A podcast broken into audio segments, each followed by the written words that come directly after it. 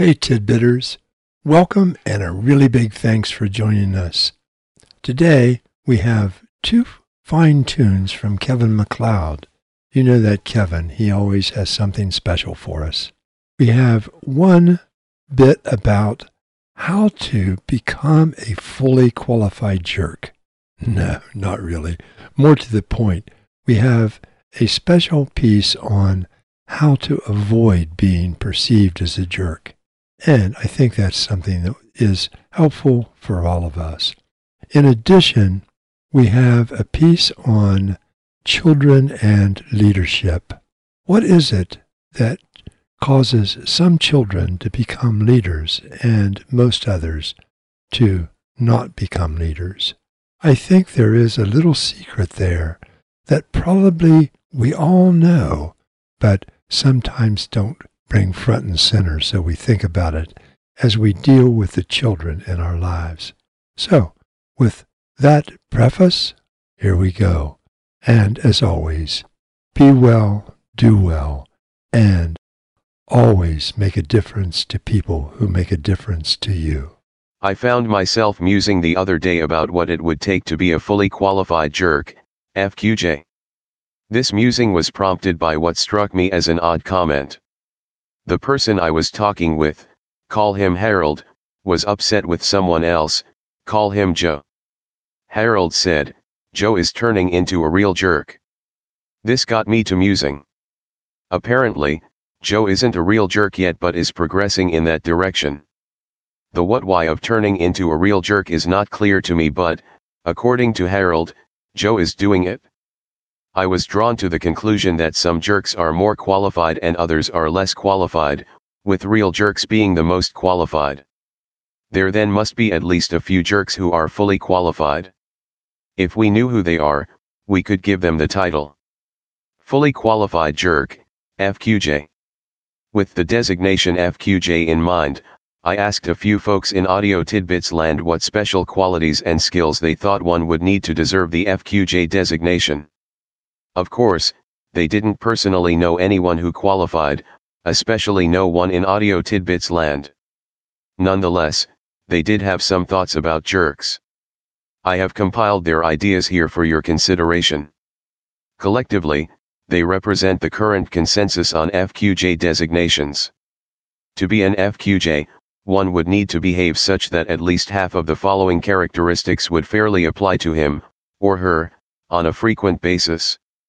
It is possible to be a jerk now and then but fully qualified jerks are jerks frequently, with most people, and in most situations.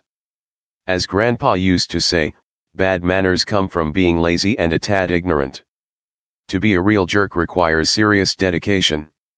Here's the list. Give some thought to people you know who make the grade as FQJs. At the same time, give your best effort to assuring that no one has reason to think of you as an FQJ. Jerks regularly. Try to intimidate. Yell at people. condescend or demean, lie, act arrogantly, think they are above the rules, Never praise anything or anyone. Enjoy making people uncomfortable. slam doors and pound tables, act as if they are superior or smarter, Swear and use coarse language. Show disrespect. behave rudely, belittle people, are sexist racist. Withhold critical information. Use inappropriate humor. Give only negative feedback. Always look out for themselves. blow up in meetings, Start every sentence with I. Set impossible goals or deadlines for other people. Try to steal the spotlight and credit. Let others take the blame. Distrust everyone. Show a lack of caring for people. Betray trust or confidence. Embarrass and humiliate others. Gossip and spread rumors. Criticize constantly. act as if others are stupid, Overuse sarcasm. Take things out on others. ignore or isolate certain people, Never forgive or forget. Like getting even. Now you know, so there you go. Hey, Tidbiters! Let's slip in one of Kevin MacLeod's fine tunes. We'll slip it in right here if that's okay with you. He calls this getting it done. And getting it done is something we all want to do.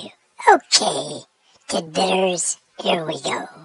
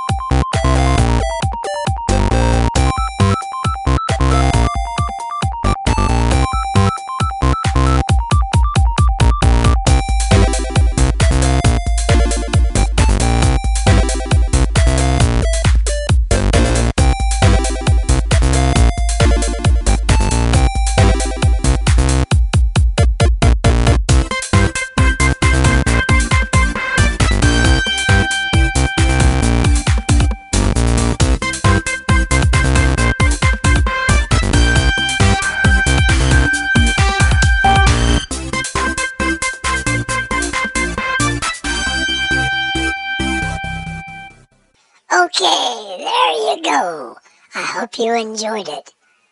Let's move on now to the main agenda. I've been thinking a bit about leadership and about when and how leaders emerge. When I look around, leaders just seem to be there, fully developed and leading. It's nearly enough to tempt me into believing in magic. But when did those folks show up and how did they become leaders? I checked around to see what people who think about that sort of thing have to say about it. Guess what? They all have opinions but don't know for sure. There's the school of thought that says that leaders are born.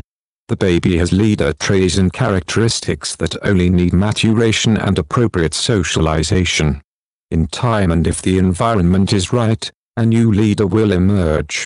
There's another school of thought that says that most everyone has the potential to become a leader. Whether that happens depends on situational and circumstantial factors that are somewhat unpredictable. For many people, the situation and circumstances are never quite right to bring out the leader within them. For many other folks, events and circumstances converge to make leadership more or less inevitable. The leader is the right person, with the right skills, in the right place, at the right time. I'm musing more specifically about children and leadership. It seems obvious that a child can only become a leader if he, or she, has leadership potential. I'm not exactly sure what that is but it likely is a little extra something that the child has more of than most other children. Let's call it the leadership factor. Alternatively, the child may not have more of the leadership factor than other children. Instead, he or she has the same amount but it has been nurtured and supported, cultivated and enriched, valued and rewarded. The result is that the leadership factor is more fully developed for the child than for his or her peers. For those of us who have responsibilities for children, there is an interesting challenge. We have the opportunity to support and encourage a leadership factor in each child with whom we spend time. Maybe it's something extra that a few children have or a potential that is there for most children. Either way, it's there and it's up to us to be sure that the potential is realized. Here's the problem. The only way to know for sure if a child has the leadership factor is to wait and see if he or she becomes a leader. In the meantime, though, there are some things we can and should do. We know that leaders are role models for others. They set the pace for their followers in terms of attitudes, values, and behavior. People follow the example a leader sets. Our job then. We need to help children understand that a positive, constructive attitude is important and makes a difference to us and to how successful they will be at whatever they choose to do. We need to help children understand what's important and what really matters. What they value directly affects what they do and who they become. We also need to assure that they think about their behavior and that they behave appropriately wherever they are and with whomever they are with. Their attitudes, values, and behavior matter. Being sure they stay on the right track with all three is our job. We know that leaders are good idea generators and social facilitators. When with other people, leaders have good ideas about what to do, how to solve problems, and how to handle things that come up. Over time, others come to look to the leader for ideas and value his or her opinions. Beyond that, people are comfortable with the leader, like having him or her around, and depend on the leader to encourage and facilitate relationships, social activities, and group interaction. People are more productive and get along better when he or she is there. Our job. We need to value and encourage children's ideas, thought processes, suggestions, and perceptions. Instead of telling children what to do and how to do it, asking them what they are going to do and how they will do it encourages their development as idea generators. To the extent we can and whenever we can, we need to encourage children to tell us what they think, to use their judgment, to express their views, and to generate ideas. We also need to help them develop social facilitation skills. Here, it's important not to overlook the obvious. Speak clearly and look at people when you are talking with them. Be alert and listen when others are talking. Good manners are a must and treating everyone with respect and kindness are essential. Don't ignore anyone and make an effort to include everyone, even those people who are somewhat marginal to the group. Treat people like you want to be treated. The list goes on, but we know what it takes. We need to teach these important social elements to children and assure that their skills develop over time. Whether you make a difference for each child in terms of the leadership factor is not up to you. you will make a difference. The issue for each of us is whether the difference we make nurtures and cultivates the leadership factor in the child or dampens and eventually extinguishes whatever leadership potential the child has. Perhaps this is the key to success. Each time we interact with a child, we should ask ourselves this question. Am I encouraging or discouraging the leadership factor for the child? Right now we are always doing one or the other. Only if we consistently encourage a leadership factor in children can we be sure that we have done our job, we have done what we can do to help the child actualize his, or her, leadership potential. And one more time, now you know, so there you go. Okay, Tidbiters, that's pretty much it for this episode of Audio Tidbits. That probably comes as no great surprise. And you're probably not totally shocked or dumbfounded to learn that I'm going to include one of Kevin MacLeod's fine tunes to take us out of here. So, as Gary likes to say, do well, be well, and always make a difference to those who make a difference to you. We're out of here, my friend. Música